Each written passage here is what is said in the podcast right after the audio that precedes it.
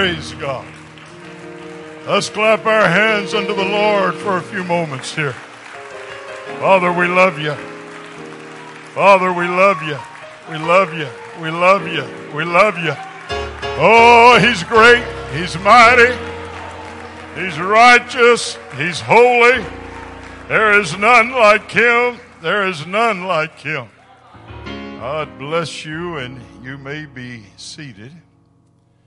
It's always good to be here at Greater Life. I don't have any better friends than Brother and Sister Hughes. We talk frequently through the week, and uh, he has been someone that I could lean upon and uh, uh, pour my heart out to, and uh, I dearly love and appreciate him. Many of you I have known through the years, and it is good to see you. And it's always good to be in the presence of the Lord. I will confess to you that I stand here tonight somewhat torn. I went to bed last night thinking I was going to preach one thing. Got up this morning and prayed and uh, felt like I was going to preach something else. And got in here tonight and uh, the Lord just has quickened a verse of scripture to me. And uh, even though I have been full time preaching this year for 50 years, that still scares me nigh unto death. Uh, to just read a verse of scripture and uh, just uh, do whatever. But uh, I, I do feel the presence of the Lord here. I really, really do. And I believe that God wants to do something mighty, powerful. I had a little bit of an unusual experience this morning. And those of you that uh, know me know that when I was a five year old boy back in 53, there was a polio epidemic that swept through the city of Houston. It was before the polio vaccine. And Houston was one of the cities that was extremely hard hit. And as a five year old, I was diagnosed with polio. There are three different viruses to the disease, and I was diagnosed with the worst. And in fact, they told my parents, said, uh, you need to prepare yourself uh, not only do we think he is going to be paralyzed for life, but we don't think he will live. And if he lives, it will be a very short time, and it will be in an iron lung. And uh, I can still remember I had not been in the hospital. Those of you that have been around Houston for a long time, perhaps you would remember Hedgecroft. Uh, it was like uh, MD Anderson for cancer. Hedgecroft was the polio hospital that's been torn down since the vaccine and uh, not hardly needed. But it was there in the medical center, uh, just across from the Hermann Park. And I, I remember the night that uh, they didn't think I would live through the night. And what was so unusual you know, I'm 72 years old, and uh, I was five at the time. And while it's not something I have forgotten, it's something that is not always vivid in my memory. And this morning, early, while I was praying, all of a sudden, there was something that took me back to that particular night. And I can still remember, even though I was five, it burned into my memory. Doctors, nurses, uh, they had uh, little uh, hand uh, gadgets that they were trying to help me breathe with. my lungs were extremely impacted. And because of the epidemic that had hit Houston at that particular time, there was not in the entire city of Houston an available iron lung. And they told my dad, who was with me that night, he, he's got to be put in one or he's not going to be here when the sun rises in the morning. And I, I can still remember how that on both sides of the bed there were doctors and nurses and uh, medical personnel and how they were turning my body and pounding on me and doing everything that they could. And, uh, I, I wasn't conscious so much of what he was doing, but I could hear, they put my dad out of the room and I could hear his voice out in the hallway. And uh, after a while, one of the doctors that was seemingly in charge of everything said to one of the nurses, Go out and get someone to come up. It was in the AM hours of the morning. Something's got to be done with that poor man out there. He's going to wake up the entire hospital. And he was out. I, I wasn't really old enough to know what intercession prayer was. But he was out praying, talking to God, reaching out to God, refusing to be denied, believing that he was going to have a miracle. The iron lung never showed up, but uh, the next morning I was still breathing. That came so vividly to me, but here's what I want to remind you. Following that, as I was praying this morning, suddenly there, there was a six week later uh, visit to the doctor that had diagnosed me with bulbar polio. And I had been discharged from the hospital. Now, I was extremely thin, believe it or not. My mother says that the biggest thing on me at that time was my kneecaps. But uh, my legs were the same roundness and the same length. My arms were the same length and the same roundness. And my spine, which had been almost like a snake, was perfectly straight. And they discharged me from the hospital and the doctor that had uh, diagnosed me asked to see me. I can remember the morning that my mother took me in to him. this was something that had just faded back. That this morning it was so vivid. I don't know why I am telling this, but I just feel like there's somebody here that God wants to tell you, hey, reach out, take hold, trust me, it's all going to be all right in Jesus' name. I, I can remember how he had me hold my arms out and uh, he would measure them and he, he measured my wrist and uh, my elbow area and up on my shoulder and then he'd do it on the other arm and he kept doing it with my legs and uh, he'd have me uh, bend over and let my hands hang down and he would uh, go up and down my spine and he would try to move it from one side to the other and uh, he after a while got through and I remember standing there and him turning around and looking at my mother and saying there is absolutely no explanation for this. I cannot tell you what has taken place. I cannot tell you what has happened, but there's not a single effect of polio that can be found anywhere in his body. Our God's a healer. You hear me when I tell you our God's a healer.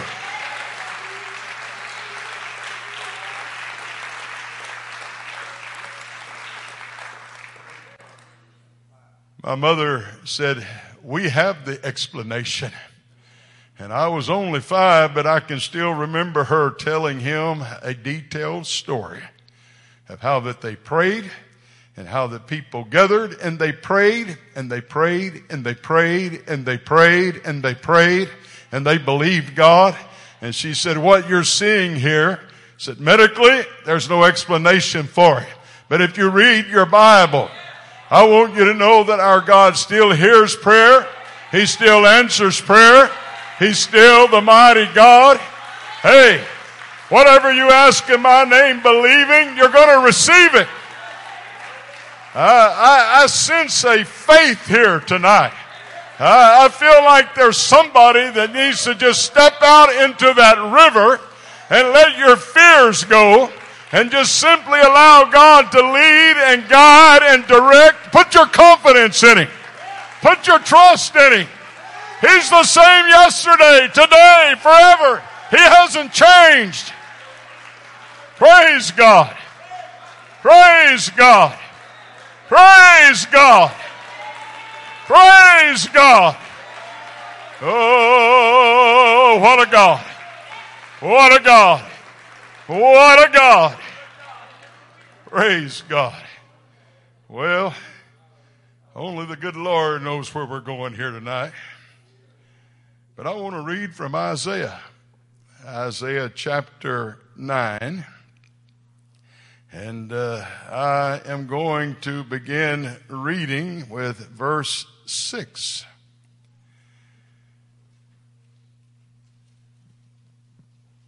For unto us a child is born, unto us a son is given, and the government shall be upon his shoulder and his name shall be called Wonderful Counselor, the Mighty God, the Everlasting Father, the Prince of Peace.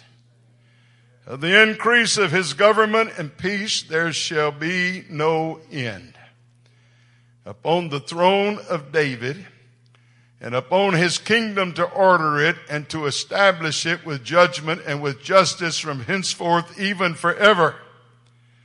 And this next phrase is what is eating on me here tonight. The zeal of the Lord of hosts shall perform this. Will perform this. The zeal of the Lord of hosts will, everybody say will, perform this. I want you to note something here. He doesn't talk about their faith. He's not talking about their consecration. He's not talking about their dedication. I believe in waiting on the Lord and I believe in faith and I believe in consecration. I believe in fasting and I believe in prayer, but that's not what he's talking about here when he said the hand of the Lord will perform this. You know how he said it was going to be done? It was going to be done by the zeal of the Lord. His enthusiasm, His love, His compassion, His grace. Oh, what a God we serve. Would you like to just lift your hands for a moment and just love Him? He is great.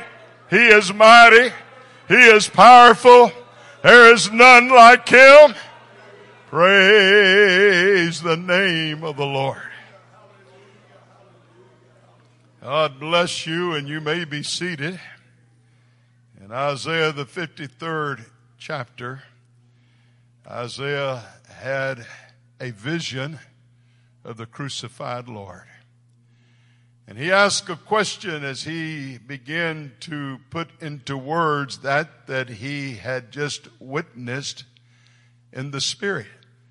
He said, "Who has believed our report?"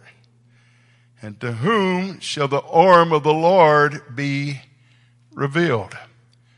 You are well aware that during the gospel period, the ministry of the Lord Jesus Christ, that that passage of scripture was referred to quite often in the four gospels. You have an eye to see, but you don't see. You have an ear to hear, but you don't hear. Stop with me for just one moment and try to imagine something. From the close of the Old Testament to the beginning of the New Testament, there is an era that we refer to as the 400 silent years. That's hard for me to fathom. God was so disappointed with mankind. And God just simply said, all right, if you're going to choose to live without me, I'm just going to step out of your life for a little while. I'm going to pull a scroll from one end of the horizon to the other. And I'm going to close myself off from mankind. I'm not going to call another prophet. I'm not going to speak through another prophet. There will no longer be an individual that will stand and say, thus saith the word of the Lord. And for 400 years, heaven was silent. I would hate to imagine what that would be like. And trying to pray, trying to reach out, trying to hold on to God. I'm so thankful that when I call upon His name that I can feel that touch and that love and that mercy and that kindness that, that kind of just uh, comes down upon me. Can you imagine what it would be like? Oh, there's been a time or two in my life when I was going through difficulties and nothing like Job went through. But let me remind you of what Job said. He said, I go to my right, he's not there. I go to my left, he's not there. I move forward, he's not there. I back up, he's not there. And he asked the question, oh, where can I find him? Is there anybody here that can talk to me and help me? I talk to him and he doesn't seem to hear me. I reach out to him and he seems to be just a little bit beyond my reach. But note what Job did.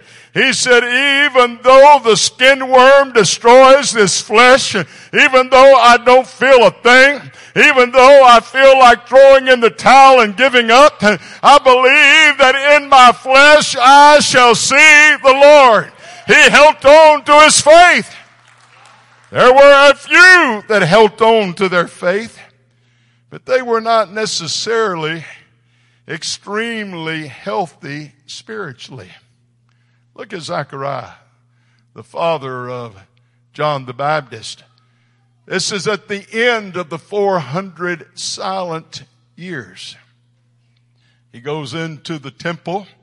It's amazing to me that after 400 silent years that they were uh, still burning incense. But there were a few people that just refused to let go of their faith. There were a few people that just said, hey, there's nothing else to hold to. It doesn't look like the promises are ever going to come. But somehow I'm just going to hold on. And they would remind themselves and maybe they would talk to themselves every now and then and remind each other of what Isaiah the prophet had said. The zeal of the Lord will perform it. The zeal of the Lord of hosts will perform this. We're just going to have to sit back and even though it looks like an impossibility, we're going to have to trust the Lord. You know the story. While he was there burning incense, suddenly an angel appeared to him. But even seeing an angel, he had a hard time believing. In fact, he was somewhat rebuked. And he was told because he asked for an additional sign, when you get home, you're going to find that your wife shortly will conceive and she's going to bring forth a son and she was barren up in years. He was up in years and the son that they were going to become parents of, you know him as John the Baptist, the forerunner that said, because you've struggled believing and struggled holding on here, I want you to understand something. You're going to be mute from this point forward. You're not going to be able to speak another word to the birth of that boy.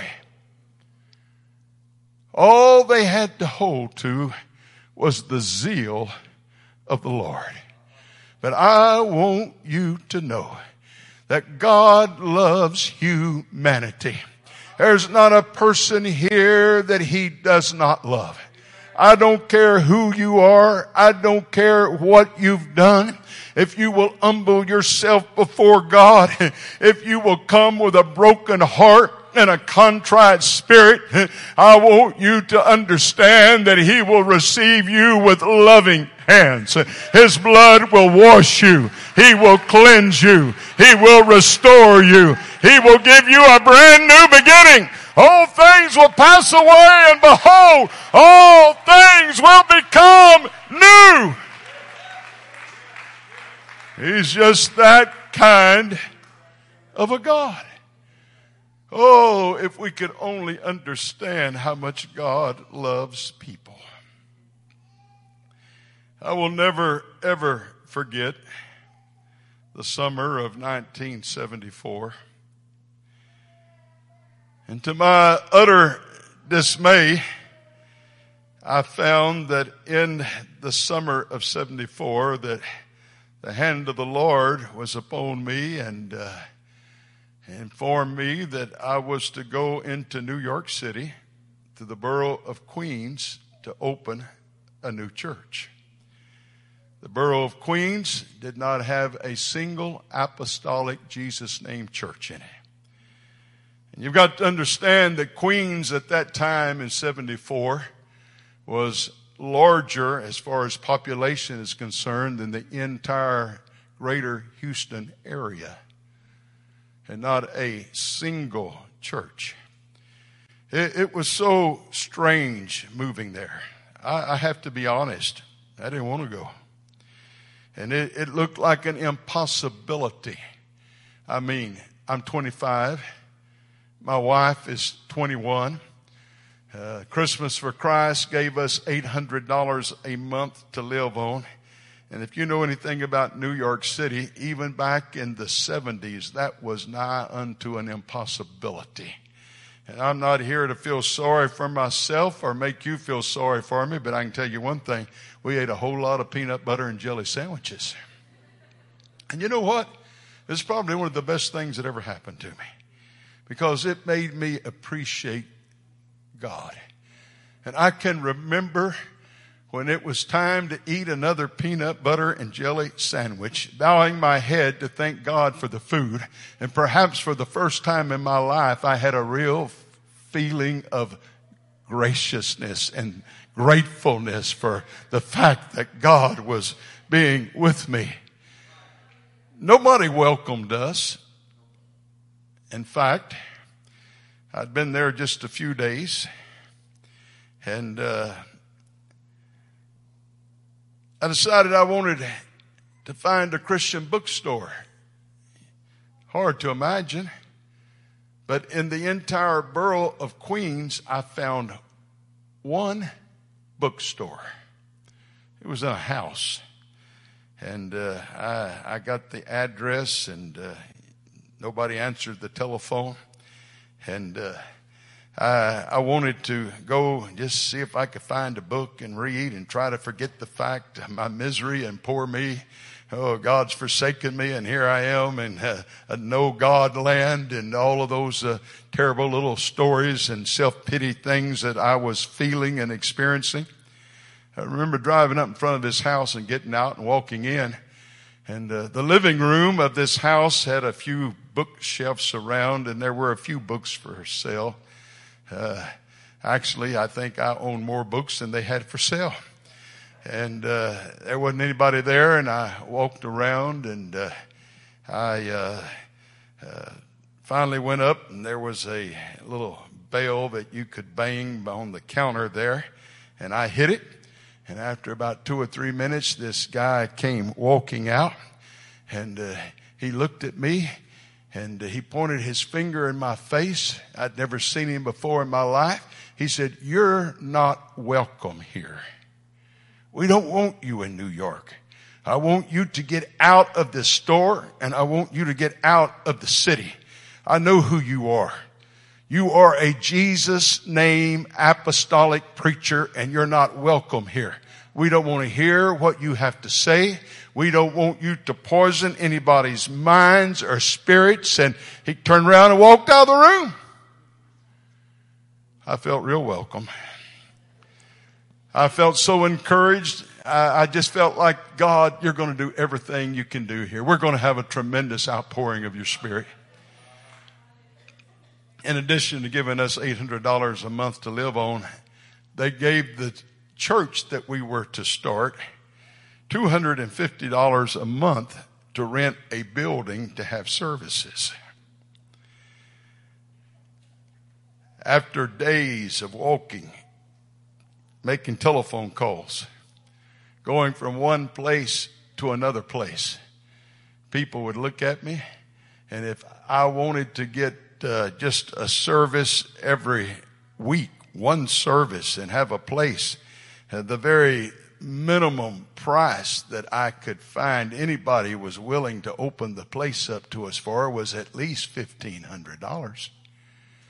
And it's like, why try? Uh, hey, God, I was enjoying evangelizing, and uh, it was a whole lot better than this.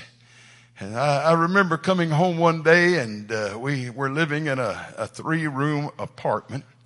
And uh, I was so despondent that I kind of collapsed in the floor. And I told my wife, I said, Brenda, there's not any sense in trying. All said and done. It's over. It's finished. We, we need to get out of here. And she said, well, what's wrong?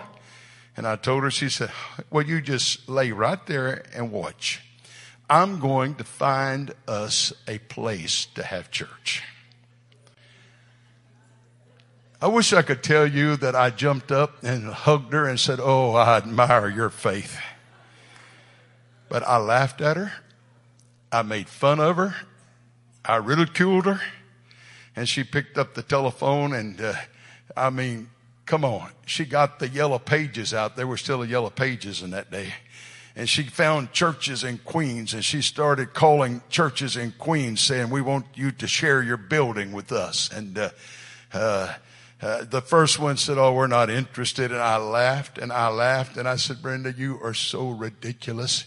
I said, you, you think I've got a bad accent when they hear you, you sound like something else and, and they are not interested in what you've got to say or what you're going to do. She said, you just lay there and watch, buddy. And so she called the second number and, uh, the pastor's wife answered the phone. And uh, Brenda detailed told her her story. And I'm laying over there, even though I can't see the lady, I'm embarrassed by what all she's saying.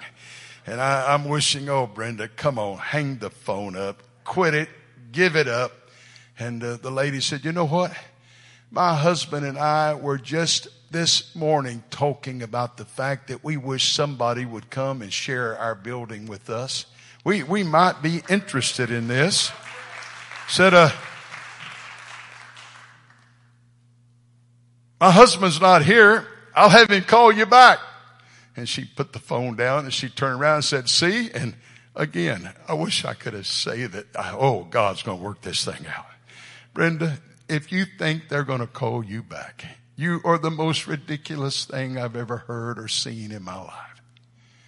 But guess what? Within about three minutes, the phone rang. And it was Leroy Nixon, who happened to be a professor at Princeton Theology University, as well as the pastor of the Dutch Reformed Church. And he said, uh, my wife gave me this number and said you called and we are very, very interested and said, in fact, I'm going to have a meeting with the church this next week and, uh, we'll, we'll just find out about it. And so Brenda talks me into getting up Sunday and let's go visit this man's church and see what it's like. And I, at the time I wasn't aware of his status and who he really was. And I'm expecting some kind of a just, you know, freaked out place that you wouldn't even want to invite anybody into. And we get there and lo and behold, it is a free standing, you'd have to live in New York to understand what that means freestanding church. And uh, there's a few parking places around and uh, it's very uh, neat and uh, over a hundred years old at that time, but uh, something that anybody would want to be a part of. And we walk in and sit down and uh, he's having church and he said, oh, by the way, he said, I talked with a, a lady this week and we're going to have a consistory meeting Tuesday night. And we're going to discuss the possibility of renting our church with this lady and her husband and they want to start a new church. And I've been praying about this and I just feel like God is doing this. And I'm sitting there thinking, oh my word. And, uh, you've got to know my wife. I'm ready to get out. He's at the door greeting everyone. We're on our way out and she grabs him by the hand like she's known him all of her life and said, Pastor Nixon, I'm the lady you talked to on the telephone. And I'm like, oh, God, help me. And so he turns around and said, okay. He said, uh, I'm Leroy Nixon and you are. And I said, I'm Gerald. He said, hey, can you be here Tuesday night to speak to our consistory meeting? I think it would help if you could just come. Well, I'm about to begin to maybe believe just a little bit, but not sure. I got there Tuesday night and uh, they talk about it and they say, how many times would you like to have church? Well, you know, we didn't have anybody but Brenda and me. And, uh, I'm thinking in my mind already, you know, if we could have a Sunday evening service, they used it on Sunday morning. And then if you get new people, you got to help to teach them and uh, Tuesday night and Thursday night. And I thought, why not? I said, I'd like to have church three times a week. And they said, okay said, now we're not going to ask you to pay for the electricity. We're not going to ask you to get an extra insurance policy. Said, uh, let me just ask you a question. Uh, would you be able to do this for $250 a month?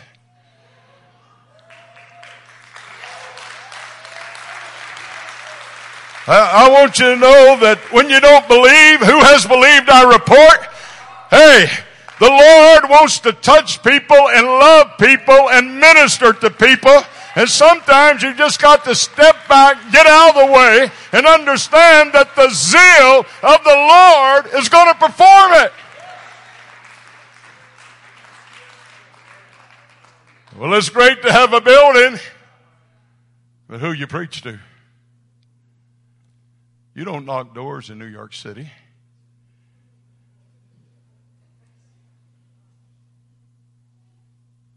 You don't get on the radio and invite anybody to church. I know some of you have a hard time believing it, but there wasn't an internet then either. And so the only thing you can do is stand on the corner and hand out tracts. I stood, and my wife can tell you, she and I together, day after day, hours a day, we literally handed out thousands of invitations to church. Thousands. We'd leave where we was walking and from the building to the curb, our invitations were from, it's just wall to wall. And I even had a police officer come by and say, I wish you, you're, you're just causing the streets to be littered. Nobody is interested in what you're handing out. Why don't you get out of here? And I, I, can remember going with, you know, we announced church and I'd go to church and I'd stand there and look out the window and nobody would show up. So I go to a little refreshment area in a store that was called Korvettes, which would be kind of like a Walmart today. And I can remember sitting there, I'd handed out invitations all day. Nobody's interested. And uh, I laid one on the table. And I don't know why, but I just I said, God, I put my hand on it. I said, God, let this fall into the hand of somebody that might be interested. I left it laying there and I left. Was having service that night, and a lady walks in. And uh, she has a little invitation in her hand, and she said, I got this off the table in Korvettes and said, My marriage is in trouble, and uh, my husband is an alcoholic, and uh, I, I really need somebody to help us. You know, this is the kind of people you build a church with. All right?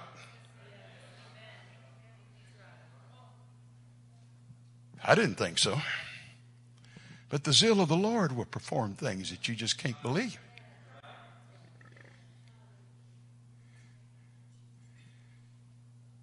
And so Victor comes to church.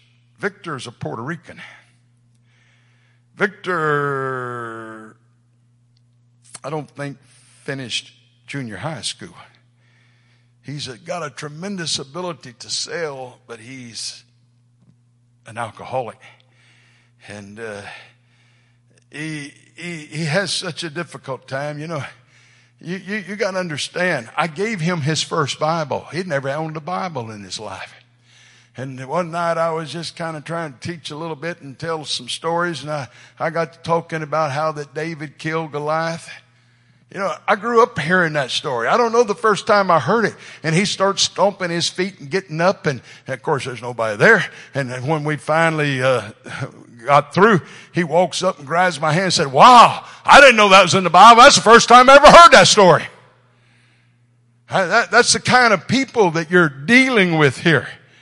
And, oh, he'd pray, talk in tongues on Sunday and Monday he was drunk.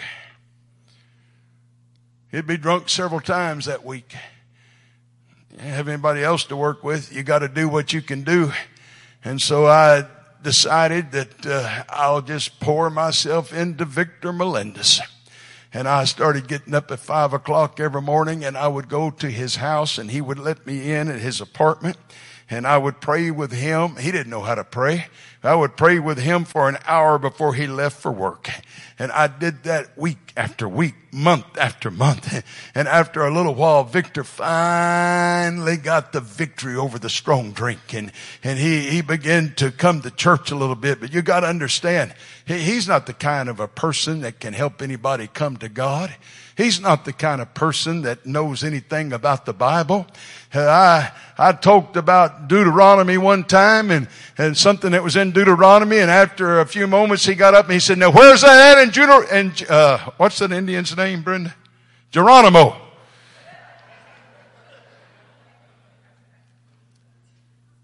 Victor had made such a mess of his life that nobody wanted to hire him even though he was an outstanding salesperson. And so he starts selling Electrolux vacuum cleaners. Anybody believe that the zeal of the Lord can perform things even when you don't believe? Just simply because God loves? And so Victor goes to the South Bronx of all places. Knocks on a door.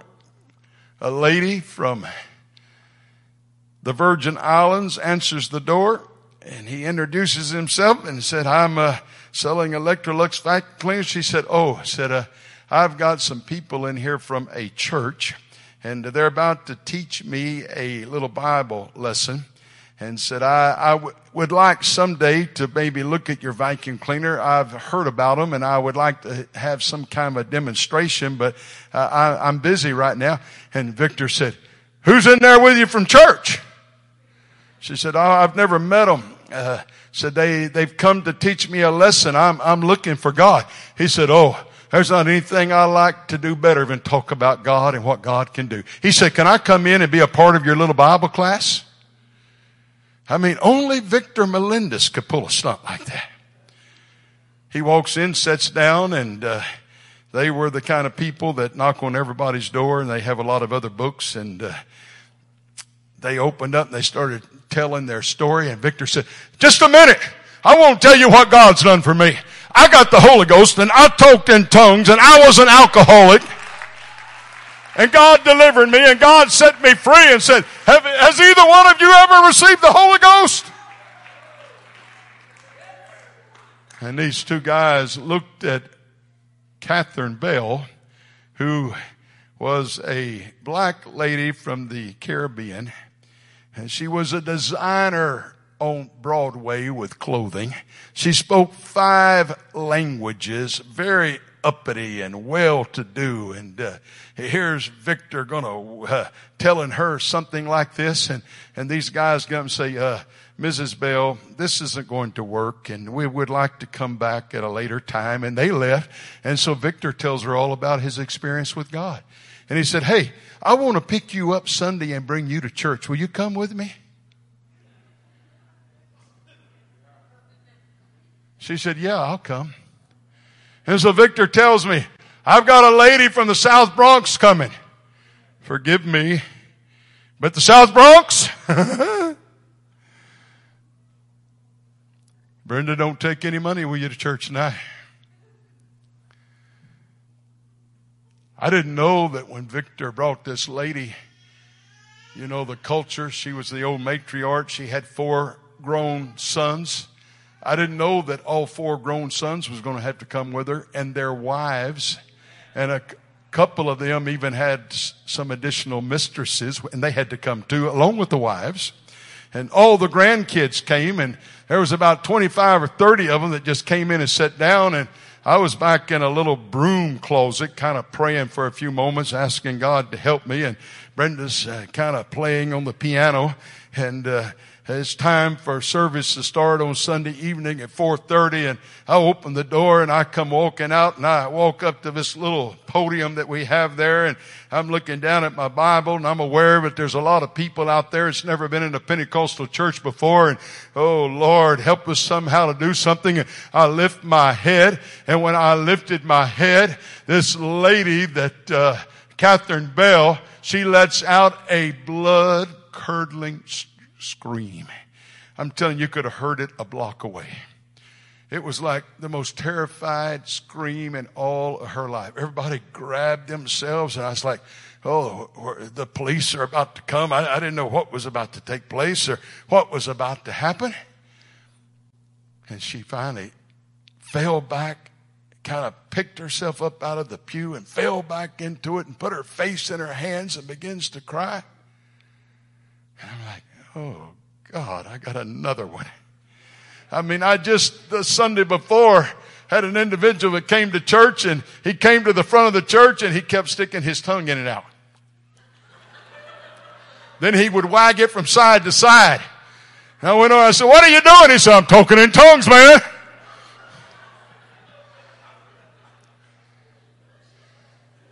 So I got another one. This one yells.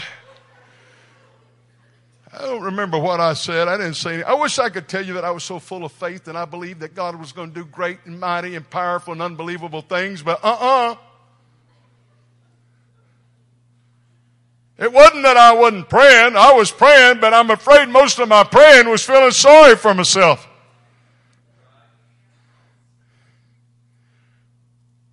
I don't even know what I said. It wasn't much of anything. But at the close of the service, Catherine Bell comes to the front of the church. She wants to pray. And to my utter amazement, she receives the baptism of the Holy Ghost.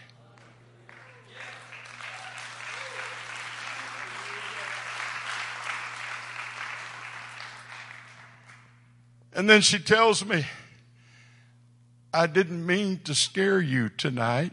She introduces herself. She said, I, I need to tell you my story. For months, I've been so hungry for God. I've been praying.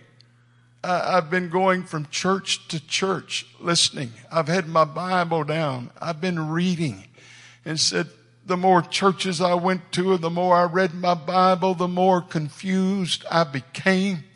And said, then the other day, Victor came to my house and and said, I thought these guys that were there were going to help me. And, and said, after he talked a little while, they left and he left and he invited me to church and said, I was so broken. Said, I, I, I decided I was just going to lay down and go to sleep. And I, I prayed a little prayer and said, God, please help me, lead me, guide me and said, I felt a little peace and I laid down to go to sleep.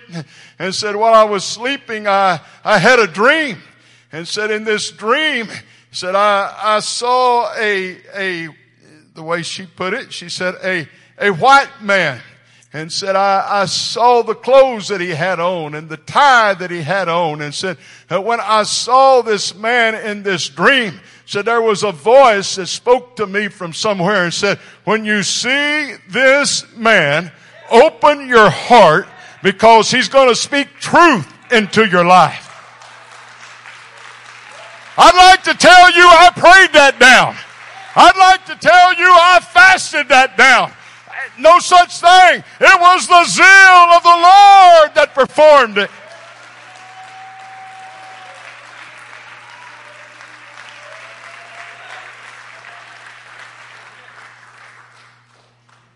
Guess what? I think you've already guessed it. She said, when you walked out and got behind this little stand right here and said, lifted your face, and the first thing I saw was your tie. And said, that's a, oh, That was the tie I saw in the dream the other night. And said, I went from your tie up to your face. And when I saw your face, it said chills went all over my body. I, I, I'm sorry for the disruption, but I was beside myself. Well, let, let, me cut the long story short and tell you that it wasn't long till four sons had received the Holy Ghost. Four daughter-in-laws had received the Holy Ghost. Two mistresses had received the Holy Ghost and straightened up their lives and began to live right. All the grandkids got the Holy Ghost. And let me just tell you something. The zeal of the Lord, God knows what to do. He knows how to do it. He's in charge of everything. You know, years later, when she finally left New York and went back home to the Virgin Islands, she had won herself personally and prayed most of them through in her living room over 500 people full of the Holy Ghost and baptized in Jesus' name. I want you to know life may look like it's an impossibility, but there's not anything that this God that we serve cannot do. The zeal of the Lord will perform it.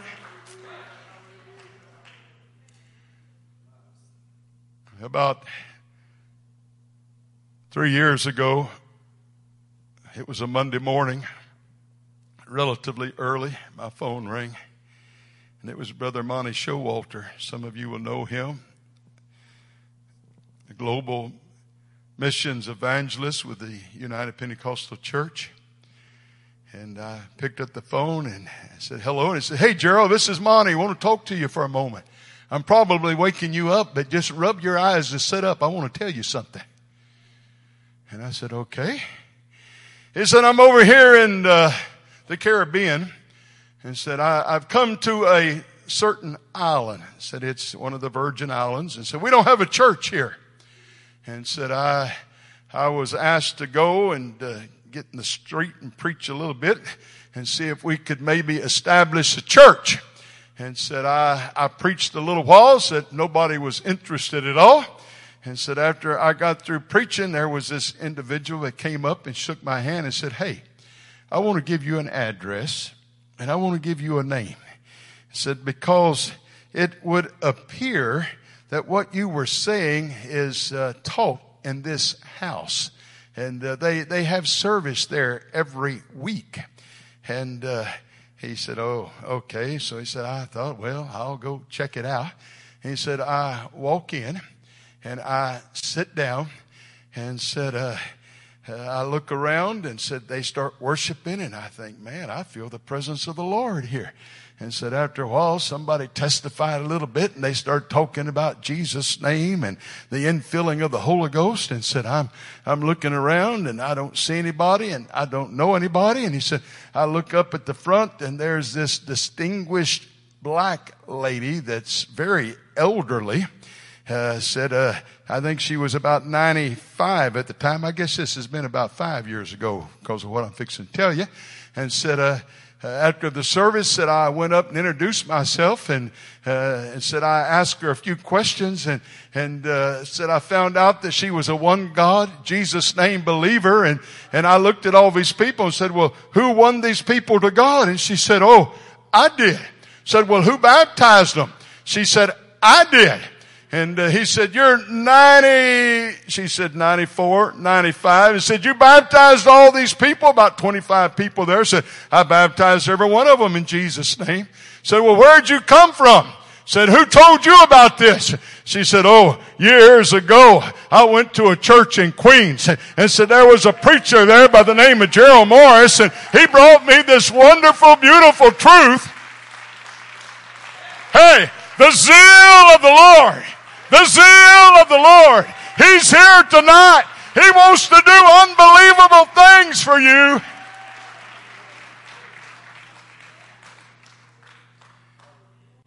Just about 10 days ago, I haven't heard from them in years. And a granddaughter contacted my wife and said, Sister Morris, my grandmother's birthday is coming up and she's going to be 100 years old. and said, Would you and your husband do a Zoom with us to where she could talk to you? And uh, uh, we agreed to do so. And so, I don't know, five, six days ago, something of that nature, uh, we were in my study at the house and we went to the computer and got everything lined up. And after a while, she came on. And when she saw my face, she did another one of them yells. And she threw her hands up 100 years old. And she said, Oh, Brother Morris, God is so good. And she started talking in tongues at 100 years of age. I want to tell you something the zeal of the Lord, the mighty hand of the Lord. I, I, feel like God wants to tell somebody here tonight, hey, so you're not really trusting, you're not really believing, just push your lack of faith aside. I love you, I'm interested in you, and if you don't have the faith for me to bring it to pass, the zeal of the Lord is going to perform it.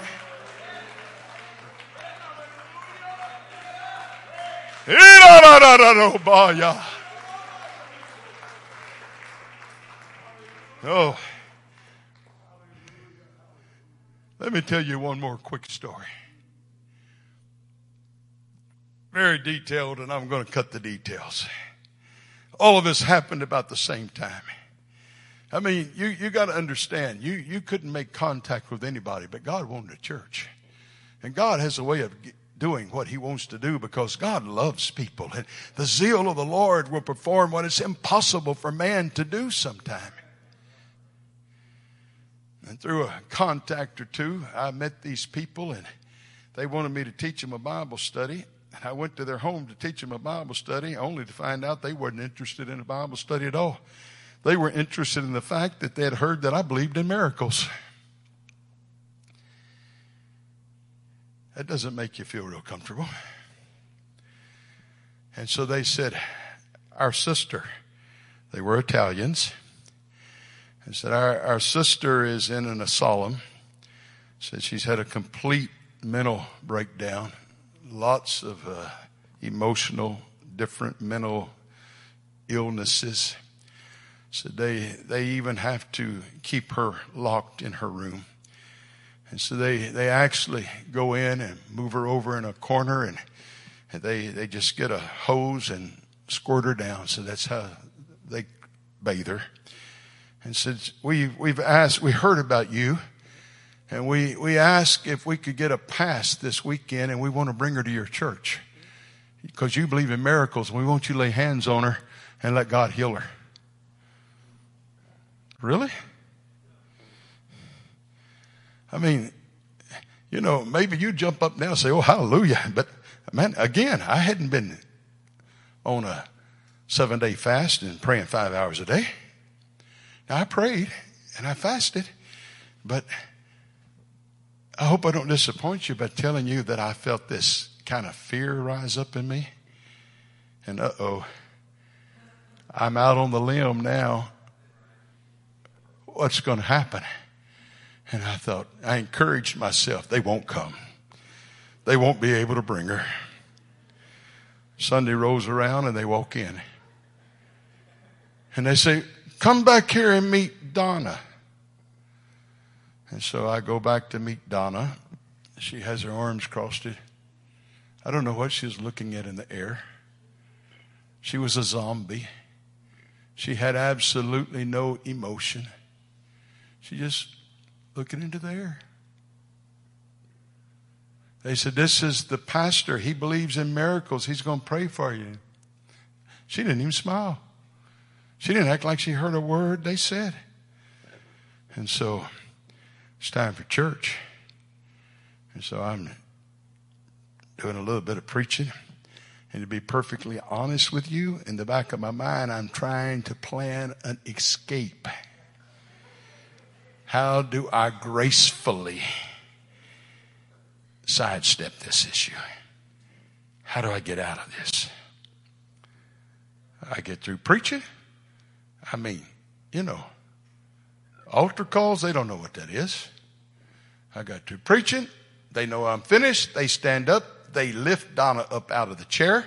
They bring her to the front and set her down on the front pew. And they step back and say,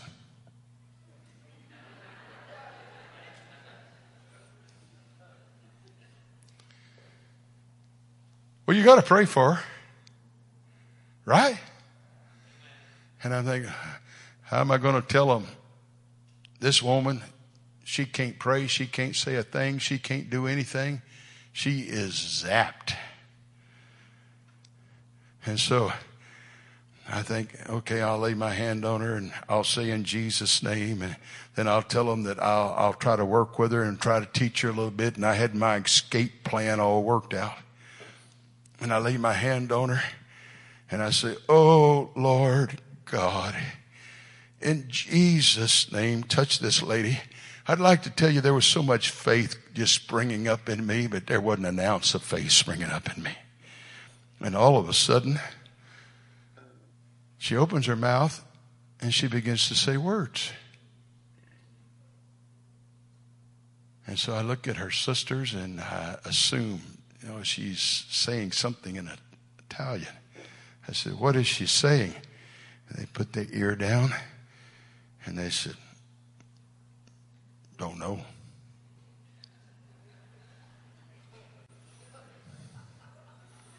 And I'm like, God?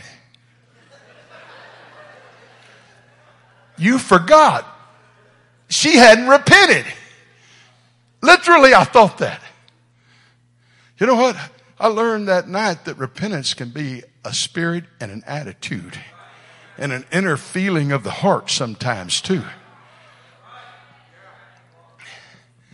She talks in tongues for two or three minutes.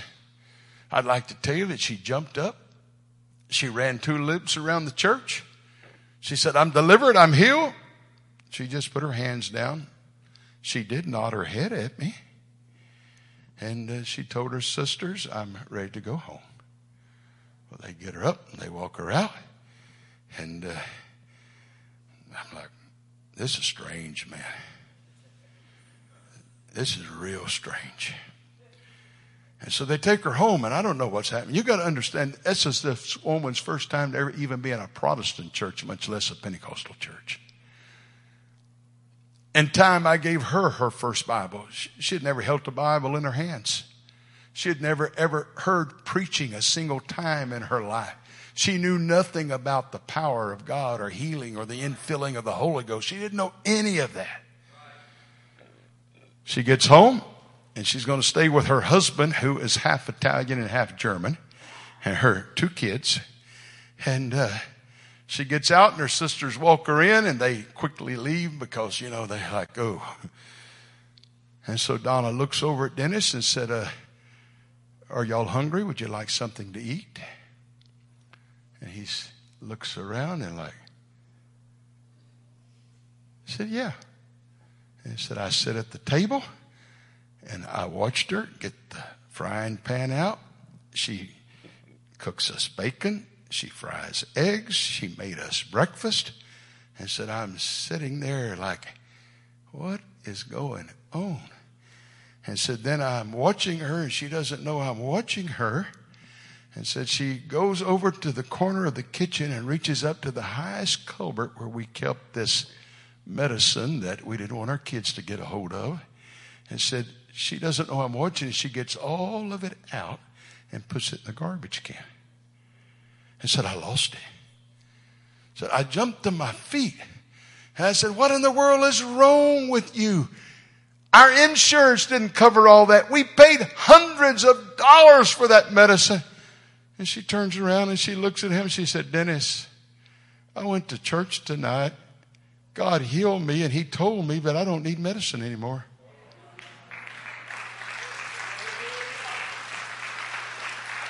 What? They call me later and tell me that. And then she starts coming to church and she starts bringing Dennis to church. And Dennis is an agnostic. She brings her little daughter to church. Her name is Jamie. Jamie's got a severe vision problem. Jamie's real open to truth. We take Jamie after a few services and baptize her in Jesus' name. I didn't know she had a vision problem. She comes up out of the water. She goes home. And all of a sudden I get a telephone call and they say, Hey, God performed a miracle when she went down in the water and she came up. All of her vision difficulties are gone. We didn't even ask God to heal her. I didn't even know she had a problem. What a God! Just back up and let the zeal of the Lord go.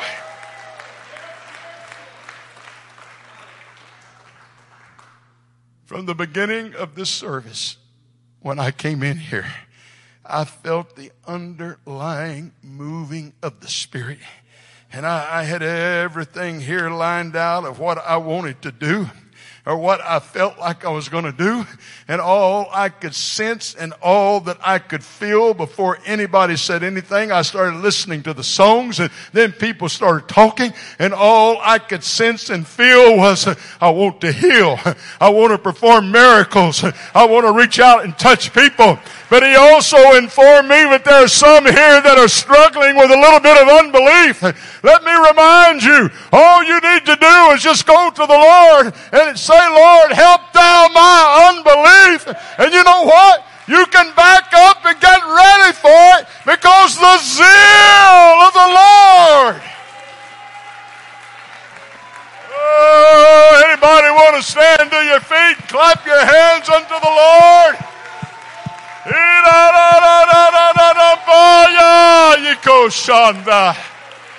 Hallelujah. Hallelujah.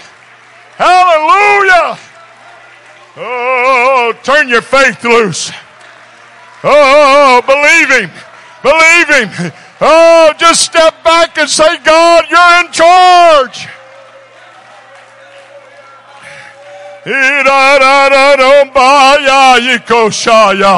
Hey, don't stop. God wants to do something. God wants to do something. Let him go. Let him go.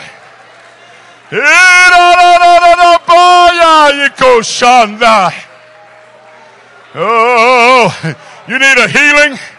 You need a miracle? Why don't you make your way to the front of the building? They'll pray for you here. Oh, God's going to do some great things. God's going to do some mighty things. Come on, let's fill this house with praise. Fill this house with praise.